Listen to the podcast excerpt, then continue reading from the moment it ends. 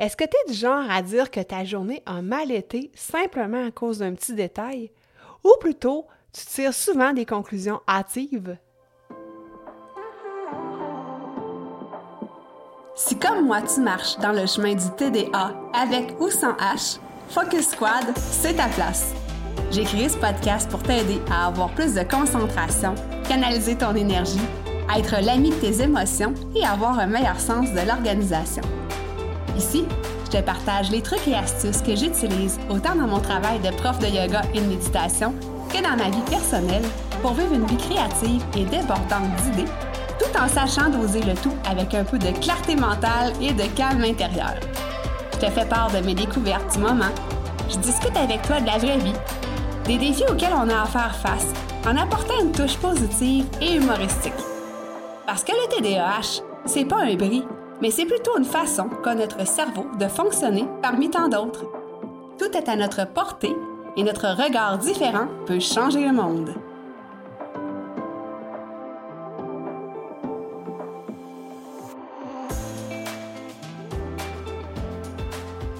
Salut, salut! J'espère que tu vas bien. Bienvenue sur ce nouvel épisode du podcast Focus Squad. Je suis certaine que tu es déjà abonné au podcast. Euh, moi, je t'invite à, venir me taguer en fait sur euh, tes stories si jamais tu apprécies l'épisode que tu t'apprêtes à écouter.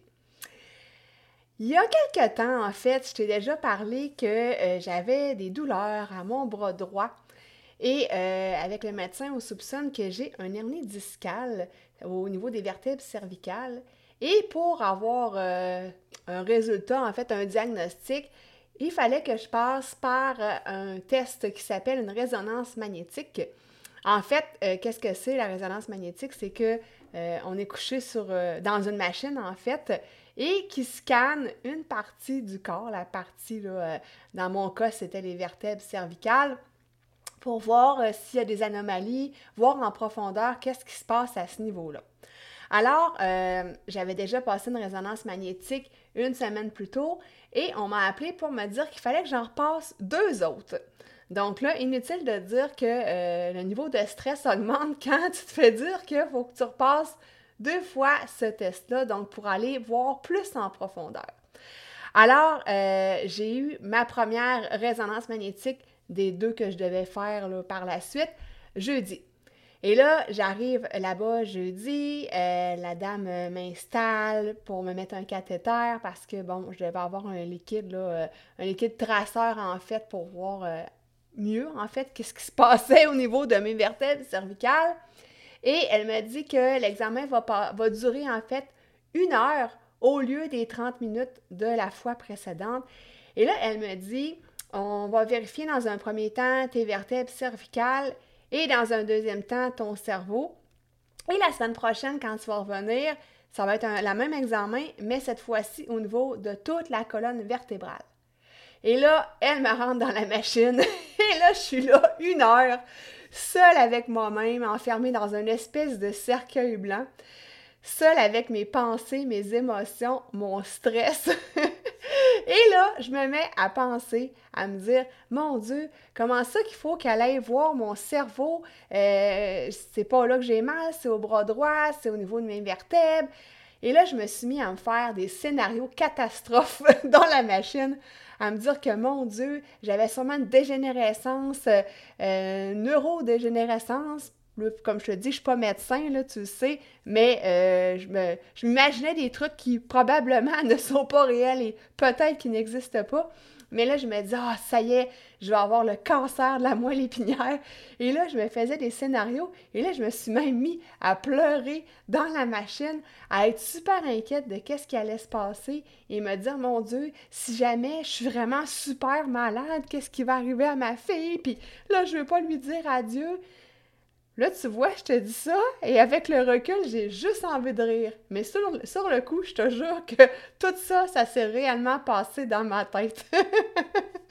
et là, ben, je te laisse le droit de me juger, d'arrêter d'écouter le podcast, d'aller voir ailleurs. Mais, euh, ouais, c'est ça. c'est vraiment ce qui s'est passé dans ma tête. Alors, pourquoi je te parle de ça aujourd'hui? C'est que euh, je vais introduire le sujet des distorsions cognitives. Euh, ça fait un petit peu la suite avec ce qu'on a parlé la semaine passée avec les pensées en boucle, les pensées négatives, les pensées récurrentes. Donc, ça, les distorsions cognitives, c'est un petit peu la suite. Donc, je t'invite à écouter l'épisode 73 si ce n'est pas déjà fait. Alors, c'est quoi une distorsion cognitive? En fait, c'est une méthode, un mode de pensée que l'être humain euh, s'est approprié, en fait, qui est souvent inadéquat, qui est souvent euh, inexact, mais c'est en quelque sorte une espèce de mécanisme de défense. Et là, je t'explique ça dans mes mots parce que tu sais, euh, je ne suis pas psychologue, je ne suis pas coach de vie, je ne suis pas psychiatre, je ne suis pas une professionnelle de la santé, mais euh, c'est ce que j'ai trouvé. En fait, c'est le fruit de mes recherches. Alors, sans plus tarder, je vais t'énumérer les 10 types de distorsions cognitives, puis après ça, je vais t'expliquer comment moi je fais pour m'en sortir quand ça m'arrive et ce que j'ai fait dans la belle petite machine la semaine passée à la résonance magnétique. Donc, la première des distorsions cognitives, c'est le tout ou rien. C'est noir ou blanc. Euh, on se dit, euh, si euh, telle chose n'arrive pas, ben c'est fini, ça marchera plus jamais, ça n'arrivera plus jamais, c'est maintenant ou jamais en fait. Donc, je ne sais pas si ça t'arrive des fois de ne pas être nuancé, de ne pas mettre un petit peu de gris à travers tout ça, moi, je te dirais que euh, ça m'arrive quand même assez souvent. Euh, mon chum me dit, en tout cas, il dit avec toi, c'est noir ou c'est blanc. Donc, ça, c'est une sorte de distorsion cognitive. Et dans la vie, quand il nous arrive une situation, mais c'est jamais euh, les deux extrêmes, en fait. C'est toujours à travers cette échelle-là. Disons que 1, c'est l'extrême la, la, plus négative et 10, la plus positive, bien, généralement, ça se situe toujours entre, on va dire, 2 puis 9, Mais euh, quand on voit ça tout ou rien, ben on voit les deux euh, polarités sans voir ce qui se passe au centre. Ensuite de ça, la deuxième, c'est la surgénéralisation. Donc, euh, c'est de tirer une conclusion là, qui, est générale d'un cas particulier. Donc, si par exemple, je me mets à vouloir faire du, euh, patin à roues, euh, du patin à quatre roues, et euh, que je tombe quelquefois en commençant, ben, je peux me dire, écoute, je suis pas capable, je suis pas bonne, puis je suis vraiment nulle dans les sports. Alors que, on le sait tous, quand on commence un nouveau sport, mais ça arrive qu'on fait des chutes, puis c'est normal, puis c'est avec la pratique, avec l'entraînement qu'on devient bon. Mais quand on surgénéralise, c'est qu'il arrive une situation une fois, puis après ça, tout le reste des situations où on généralise qu'on n'est pas bon, euh, dans, le cas du, sport ou euh, de la cuisine, par exemple, mais on peut faire ça sur... Euh, quand on juge des personnes, disons, ce type de personnes-là, je ne veux plus faire affaire avec eux parce que j'ai déjà été très déçue, donc je ne veux plus faire affaire, exemple, avec ce type de compagnie-là. Donc, c'est un exemple que je te donne. La troisième, c'est l'attention sélective.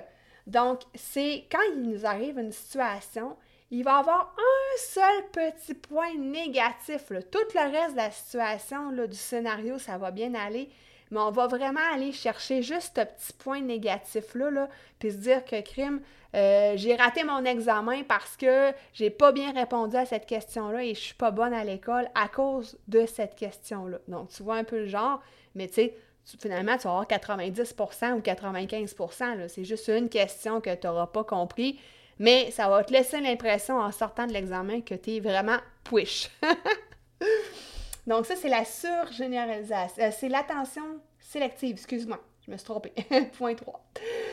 Le quatrième, c'est la disqualification des expériences positives. Donc, on dit que malheureusement, les expériences négatives comptent pour beaucoup plus dans nos pensées que les expériences positives et on dit que ça prend trois fois plus de pensées positives que de pensées négatives dans une journée. Donc, c'est difficile à éclipser. En fait, les pensées négatives, ils prennent souvent beaucoup plus le dessus que sur les pensées positives. Donc, dans ce cas-là, c'est qu'on s'accroche encore là juste aux expériences négatives, aux côtés négatifs, puis on tasse tout ce qui est le côté positif. Ensuite, c'est le cinquième point, les conclusions hâtives. Hein? Quand on se fait une idée beaucoup trop rapidement sans analyser la situation. Euh, puis il y a deux exemples là-dedans. La première, c'est que euh, on va vouloir lire dans les pensées des autres. Donc, si par exemple, on discute avec quelqu'un et cette personne-là semble faire un regard euh, désapprobateur, on va dire ça comme ça, là, tout de suite, on se fait des scénarios, puis on se dit « Oh my God, cette personne-là n'est pas d'accord avec moi, puis là, pourquoi qu'elle n'est pas d'accord avec moi? » Puis là, on embarque dans une espèce de scénario, en fait, qui, finalement, n'est même pas la réalité, Peut-être que cette personne-là, pendant qu'elle nous parlait, a pensé à d'autres choses parce que, hein, on le sait, ça nous arrive tous, et que ça n'a complètement pas rapport, mais nous, on a présumé lire dans ses pensées, puis on a interprété son non-verbal, euh, ben, en fait, pas comme il fallait finalement. Donc, ça, c'est la première des choses. Puis, euh, la deuxième des choses, c'est de faire des prédictions négatives. Donc, on se dit, par exemple, euh, dans un examen que je vais faire ou que je vais passer la semaine prochaine, euh, ben c'est sûr que euh, j'aurai pas des bons résultats parce que cette matière-là, je la comprends pas super bien, j'ai de la difficulté dans cette matière-là. Donc, on va prédire à l'avance que notre examen, ça va mal aller. Ou, comme moi, si je reprends mon exemple de, mon, de ma résonance magnétique, ben là, je peux me dire Ah, Christy, là, j'ai pas hâte dans 15 jours quand le médecin va m'appeler pour prendre, en, ben, en fait, prendre un rendez-vous puis euh, avoir le résultat, en fait. Euh, ben là, je peux me dire Ah, Christy, j'ai vraiment peur de ce qu'elle va me dire. Puis elle va me dire que j'ai une maladie grave. Puis, tu sais, tout de suite, là, aller vraiment vers une prédiction qui est négative. Le sixième point ou la sixième distorsion cognitive, on a la personnalisation. Donc, ça, c'est qu'on s'attribue la responsabilité de quelque chose qui arrive, mais qui a zéro rapport avec nous. Donc, si par exemple, euh, on est au restaurant, puis que euh, le serveur, euh, sans faire les pieds dans les fleurs du tapis à côté de nous, ben là, des fois, on va penser que c'est à cause de nous. par exemple, ah, il est tombé parce que euh, ma, bourse, ma sacoche était au sol, puis là, il s'est enfargé dedans. Puis là, excuse-moi hein, si tu euh, es en Europe. mon langage très québécois présentement, mais le serveur qui aurait trébuché parce que mon sac à main est au sol. Alors que c'est pas vrai, le sac à main était peut-être à, je sais pas moi, même pas un mètre de lui, mais euh, c'est pas à cause de nous qu'il est tombé. Donc là, c'est un exemple un petit peu cocasse que je te donne là. Mais euh, tu comprends un peu le principe de penser que c'est toujours de notre faute alors que euh, bien souvent, ne l'est pas. La septième, et Seigneur, celle-là, là, moi j'ai vraiment, vraiment, vraiment, je t'étudie vraiment, beaucoup de difficultés avec celle-là. C'est le je dois, je devrais, il faut. Combien de fois par jour, je ne sais pas si t'es comme moi, mais combien de fois par jour que dans tes phrases, tu dis il faut que je fasse ça ou je dois aller là-bas, mettre toujours comme la pression. Hein? Il me semble que ces mots-là, ils nous mettent dans une boîte puis ils sont rigides. En tout cas, moi, c'est comme ça que je me ressens quand, quand je les prononce. Et là, ben, c'est comme si ça devenait une espèce d'injonction. Euh, puis que si on ne fait pas ce qu'on s'est dit qu'on devait faire, entre guillemets, ben là, on se sent coupable. Euh, notre confiance en nous diminue parce qu'on se dit, Christy, j'ai pas fait ce que je devais faire, je suis pas capable. Donc, euh, tu vois un peu la spirale descendante dans laquelle ça nous amène, puis l'espèce de carcan dans lequel ça nous met. Le huitième point, la huitième distorsion cognitive, c'est le raisonnement émotif. Donc, on pense que nos émotions, en fait, sont la réalité, en fait, que ça représente la réalité. Puis, euh, par exemple, si on n'est pas capable de faire quelque chose, ben on se dit que euh, en fait, on, prend ça émotivement. On se dit, mon Dieu, je suis pas bonne, euh, j'ai donc bien de la difficulté. Et là, on se sent peut-être un peu triste. Et là, plus qu'on se dit un discours négatif, ben plus qu'on on sombre dans des émotions qui sont pas euh, super cool, on va dire ça comme ça. Donc, c'est qu'on raisonne beaucoup avec nos émotions au lieu de, pouf, prendre un petit peu de recul puis prendre la hauteur par rapport à la situation. Là, dans le fond, on a vraiment trop le nez dedans, puis on est vraiment là, euh, embourbé dans nos émotions négatives. La neuvième distorsion cognitive, c'est l'exagération ou la minimisation. Donc, le fait d'exagérer une situation ou au contraire d'accorder très peu d'importance à quelque chose qui, euh, on devrait en mettre plus en fait. Donc, euh, moi, à la rigolade, j'avais une de mes collègues de travail quand j'étais chez Intac Assurance. Je la faisais bien rire parce qu'elle disait toujours que j'avais le don de l'exagération. Et euh, j'en profitais, là, tu sais, j'en mettais plus que le client en demandait parce que ça la faisait rire. Mais euh, j'ai encore tendance à faire ça dans ma vie, à exagérer les situations ou quand il arrive des choses qui peuvent être potentiellement, euh, je ne veux pas dire graves, mais plus dans le négatif, ben, à dire, oh, c'est pas si grave que ça, puis on, tu sais, à vraiment, là, comme vouloir mettre ça en dessous du tapis, là, puis le cacher, ou, tu sais, tu comprends un peu ce que je veux dire. Donc, euh, d'accorder peut-être un petit peu moins d'importance à... Puis pourtant, et là, j'allais dire, je devrais. Mais, tu comprends ce que je veux dire? Mettre un petit peu plus d'importance sur la situation. Et euh, la dixième distorsion cognitive, c'est le catastrophisme. Et ça, ben, c'est lors des scénarios catastrophes. Donc, quand il arrive un événement, ben, on voit ça beaucoup plus grand que ça l'est. Puis ça ressemble à l'exemple euh, numéro 9, en fait, euh, l'exagération. Euh, la dixième, c'est vraiment qu'on voit là, vraiment là, comme si le, cataclysme allait nous arriver, qu'on doit voir une situation là, qui n'est pas si grave que ça, la voir comme vraiment, vraiment grave. Puis, j'ai un exemple concret à te donner. Hier, euh, en fait, j'ai une piscine creusée pour te mettre en contexte et on devait faire changer la toile. Donc, la semaine passée, ils ont enlevé l'eau de la piscine et enlevé la toile. Ils fait des réfections sur le béton. Et cette semaine, la nouvelle toile devait être posée et euh, l'eau euh, remise, en fait, à l'intérieur. Parce que au moment où est-ce que j'enregistre cet épisode-là, on est à la mi-août. Et au Québec, il reste encore un bon mois de baignade, donc euh, j'avais bien hâte d'en profiter à nouveau avec une nouvelle toile. Et on nous a avisé que euh, la toile qui avait été commandée sur mesure n'était pas de la bonne grandeur et ça ne fonctionnait pas. Et avoir une toile, ça prendrait vraiment du temps. Donc tout ça pour dire que ma session de baignade de l'été est terminée. Oui, oui, terminée à la mi-août.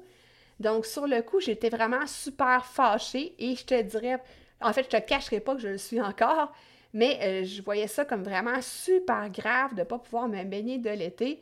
Et après ça, ben, c'est sûr que j'ai relativisé un peu les choses et je me suis dit, ben écoute, il y a des choses pires que ça dans la vie. Mais sur le coup, j'étais vraiment, vraiment, vraiment pas contente et je voyais ça comme quelque chose de super, super gros.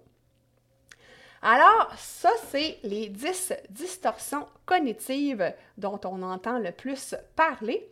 Et maintenant, je voulais te donner mes petits trucs par rapport à euh, si jamais une, distorsion euh, en fait survient, que tu peux l'identifier, ben voir qu'est-ce qu'on fait avec ça après coup. Donc, tu vas t'en douter, mon étape 1, c'est de m'arrêter quand je ressens des émotions ou quand je me rends compte que euh, je vais dans l'exagération ou qu'il y a un petit point par rapport aux distorsions cognitives que je viens de te mentionner. Donc, je m'arrête donc, et je respire. Donc, euh, tu vas pouvoir aller voir à la fin de l'épisode, j'ai un lien pour t'amener vers la méthode STOP, un de mes outils gratuits. Et euh, ça résume grosso modo les points qu'on va aborder en fait dans cet épisode-là, en fait, mes petits trucs par rapport à comment je me sors de mes distorsions cognitives. Donc, je m'arrête, je respire, ça c'est le point 1.